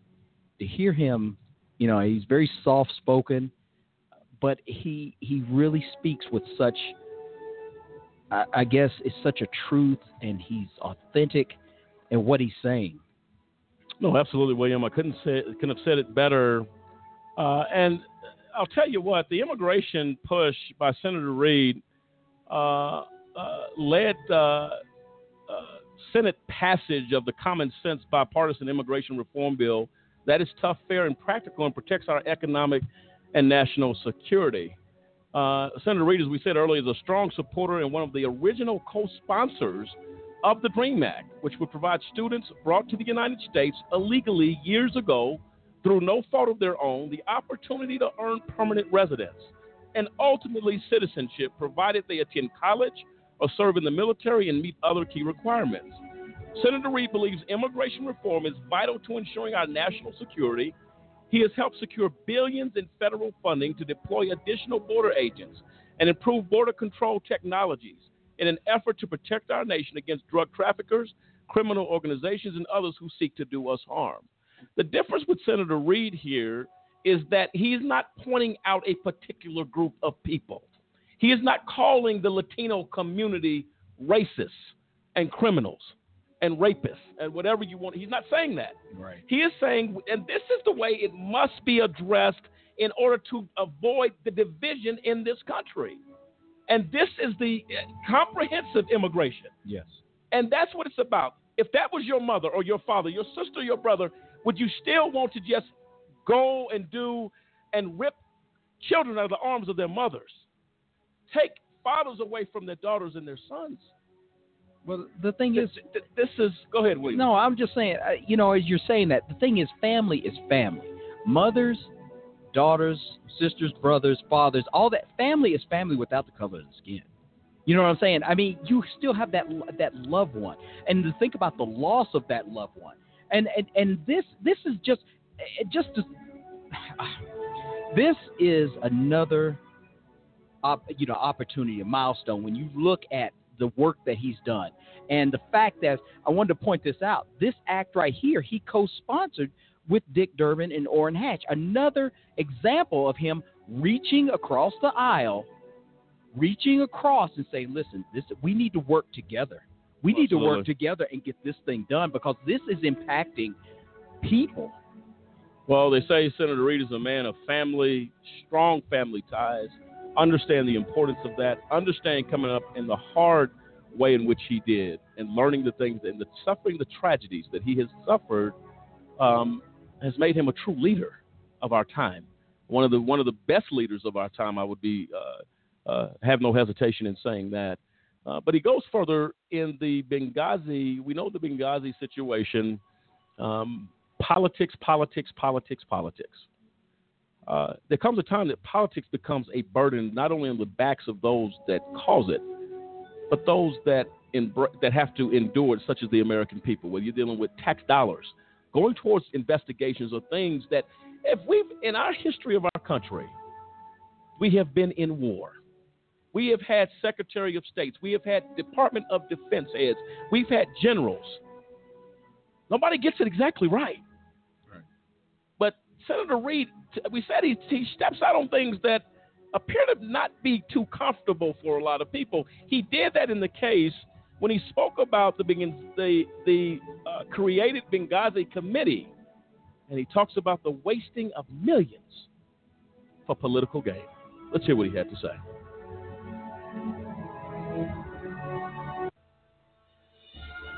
former First Lady, United States Senator representing the state of New York, and Secretary of State Hillary Clinton will testify before the so-called Benghazi Select Committee tomorrow. In recent weeks, it's become absolutely clear that this committee is nothing more than a political hit job on Hillary Clinton.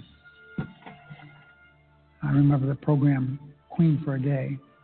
Uh, I guess this is Speaker for the Day. Uh, Republican Majority Leader of the House of Representatives, um, McCarthy. Here's what he said on a TV show, radio show, whatever it was. Um, everybody thought Hillary Clinton was unbeatable, right? We put together a Benghazi Special Committee, a select committee. What are numbers today? Her numbers are dropping. Well, that's one reason he was Speaker for the day, but there were other reasons, of course. Uh, but, Mr. President, he told the truth. He told the truth. Congressman McCarthy isn't the only Republican to speak the truth, though, about this so called committee. Last week, Republican Congressman Richard Hanna of New York said, and I quote, Sometimes the biggest sin you can commit in D.C. is to tell the truth. This may not be politically correct, but I think that there was a big part of this investigation that was designed to go after people and an individual, Hillary Clinton, period. After what Kevin McCarthy said, I'm still quoting, it's difficult to accept at least a part of it was not. I think that's the way Washington works, but you like to expect more from a committee that spent millions of dollars and tons of time. That is an understatement. About $5 million just for this one select committee. There have been other hearings that cost also huge amounts of taxpayer dollars. But they're going to bring her in again tomorrow. And uh, they said be ready for eight hours, eight hours of interrogation. And that's what it is, it's interrogation. These two quotes from two House Republicans. Hanna from New York is not a Democrat, he's a Republican. And the message is clear the Benghazi Committee is a political calculation meant to influence presidential elections. Well, there you have it, uh, Cliff. Make no mistake about it. Senator Reid does not mix his words in any way in addressing exactly how he feels. He calls people out by name. This is leadership. Exactly. And when, it, I mean, how often do you hear a member of Congress talking about the waste of Congress? Uh, I mean, you have to be in a position where you know that you're not wasting the taxpayer money when you're when you stand and, uh, and you know take that type of stand to call out and say, look, you guys have wasted five million dollars on a hearing uh, on a committee that's basically you know chasing a ghost. And and he realizes it and just lays it out. But how many times do you see a member of congress say look congress is wasting money. That is uh, you know what it takes to be about the american people. Say we're wasting taxpayer dollars here and we need to stop. We need to be able to put the money to something that is more uh, more reasonable and something that is really going to bring something to fruition you uh you know you you gotta respect Senator Reid for taking that type of stance. Absolutely, William. Your thoughts on that as as you hear that? Well, I, I liked um, you know what he, he, called it out what it was. You know, basically he's uh, called it a political hit squad. You know, I mean he and to influence presidential elections. I mean, you know he. The, the thing about him is he's going to tell the truth. He's not going to let it just sit under a rock or try to give it some kind of camouflage. He said this is all about the political. You know, has, this has a political agenda uh, the motive is not for truth. It's not about the story. It's about manipulating it to win an election. That's all it's about. And so they don't, you know, and he's just he's just calling their bluff. He's calling their bluff and saying, listen, you're wasting tax, taxpayers' dollars on this. You're wasting taxpayers' dollars to try to influence an auction. I mean, not an auction, an election. So, um, sorry about that. But anyway, yep, you know, that's it. No, absolutely. And these are things, uh, again, that make a big difference – and uh, it is important that we deal with that. Right now, as we get ready to go into the next segment, Senator Reid took a moment to say goodbye and give a sincere thank you to all that has helped him become the legend he has become. Let's hear when he had to, what he had to say as he leaves Congress at the end of this session.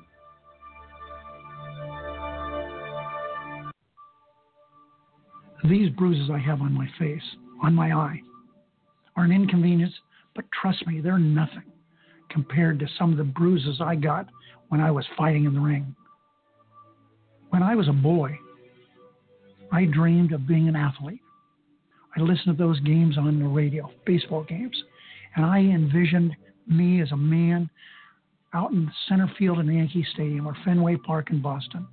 But the joy I've gotten with the work that I've done for the people of the state of Nevada has been just as fulfilling as if I had played center field at Yankee Stadium. The job of minority leader of the United States Senate is just as important as being a majority leader.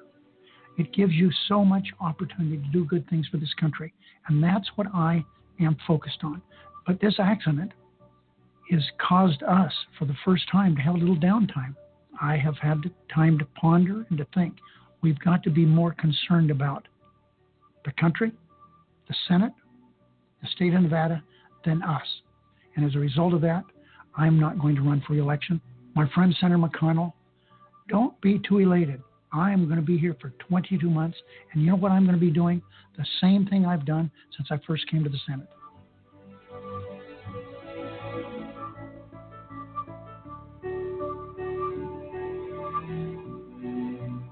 we have to make sure that the Democrats take control of the Senate again.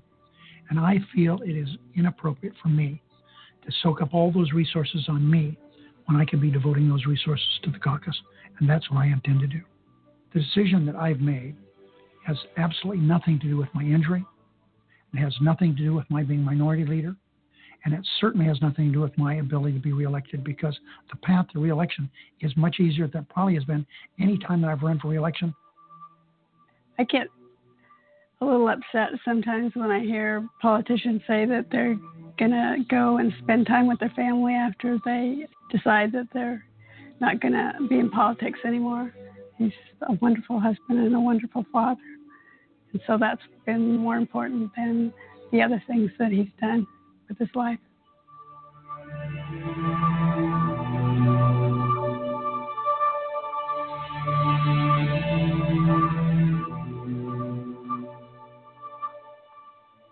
With my background, my upbringing, uh, to have the experience I've had is really a miracle, and I want the people of state of Nevada to know that I am so grateful. And I have done my best.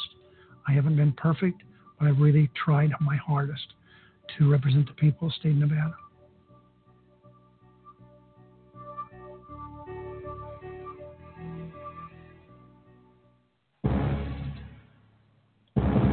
There you have it, folks. Senator Harry Reid uh, with a sincere goodbye. And I'll say right now, is very special thanks to Senator Reid for his service, his public service to the United States of America and the protection of its citizens. I'll tell you right now, Senator Reid, you will be missed. And I am confident that your work that you've done, you have left a legacy behind of greatness and of humanity. I'll tell you right now, if we have more people like Senator Reid, our Congress will possibly even be a better and stronger place. He's one of many, but tonight we salute you, Senator Reid. A very special thanks for your service as we have spotlighted you tonight here on Spotlight on Capitol Hill Thursday. And right now, we go to the final segment of our program. What you didn't know about the IRP6 Part 2 of what we discussed of abuse behind the wall after a huge miscarriage of justice. What you didn't know about the IRP6 starts right now.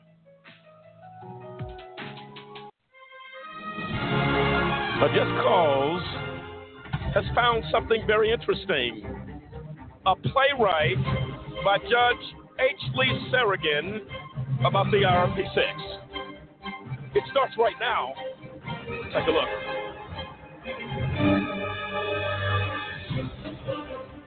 My name is David Banks, and I'm serving an 11 year sentence at the Federal Correctional Complex Prison Camp in Florence, Colorado. I've lost everything my business, my money, my family, my future, my church, and my freedom. My name is Gary Walker, and I'm serving a sentence of 11 years in the same prison. Just to the side, not only were the six of us all devout members of the same church, there was not a single criminal charge or conviction among any of us until these unbelievable events unfolded. My name is Clinton Stewart, and I'm serving a sentence of 10 years at the same prison in Colorado. It's fitting that we lived, prayed, and worked together that we should end up dying together, because that is what prison is for us and our families. I am Kendrick Barnes, and I am serving a seven year sentence at the same prison in Colorado. I was the Chief Information Officer at IRP Solutions, the name of our company. I testify. And then Gary objected. A Donnybrook broke out because Gary said our Fifth Amendment rights had been violated by compelling us to testify. The judge said she had not said anything of the kind, and we demanded the transcript. We were all absolutely unanimous in our verbatim version of what she had said. She denied production of the transcript for that day and at the time, some 200 pages, but assured us that they would be produced at the end of the day. Transcript of that particular conversation in the courtroom between us and the judge has never been produced. I am Demetrius Harper, and I'm serving a 10 year sentence at the same prison. And then in June of 2009, four years later, they finally got a grand jury to indict us. This time, they only called one witness, an FBI agent. And the old adage that a prosecutor can indict a ham sandwich was proven. This is a production that sets the bar and takes a sincere look at the IRP6 story. Judge H. Lee Sarokin, retired federal judge, felt compelled to say something. We will not remain silent to see the full story, the full playwright of the IRP6 tragedy. Go to YouTube, search the race card. You don't want to miss it.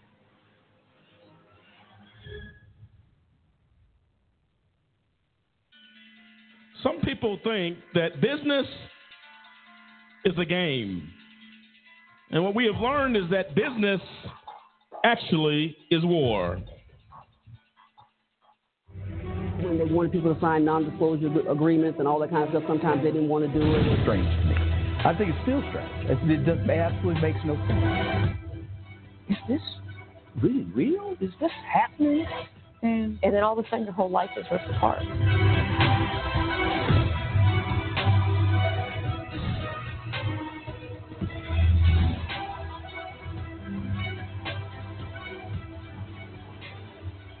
What we have learned is that the IRP6 story was supposed to be the American dream, is an American nightmare. They were floored that uh, they were even being raided. Um, it became very clear that the court appointed attorneys were not working for the guys. Um, and it seemed like in many cases that they were um, collaborating or working with the prosecution. We constantly hear in the news. Every week, you're going to hear about another person wrongfully convicted. And this is a unique case in the sense that you have six men, six businessmen that have been wrongfully convicted. You would think the media would jump all over it. Justice is not fair anymore. They say justice is supposed to be blind. It's not blind. It's not blind. They pick and choose who they want to convict and who they want to send to jail. Is this happening in America?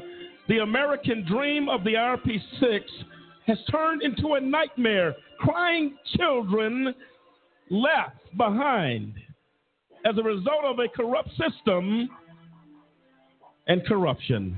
We will seek and search for justice. We will ask the tough questions. We will demand answers as justice lays idle in the streets of America. We look for the answer. Ladies and gentlemen, go out to change.org, sign the petition now. America's future depends on it.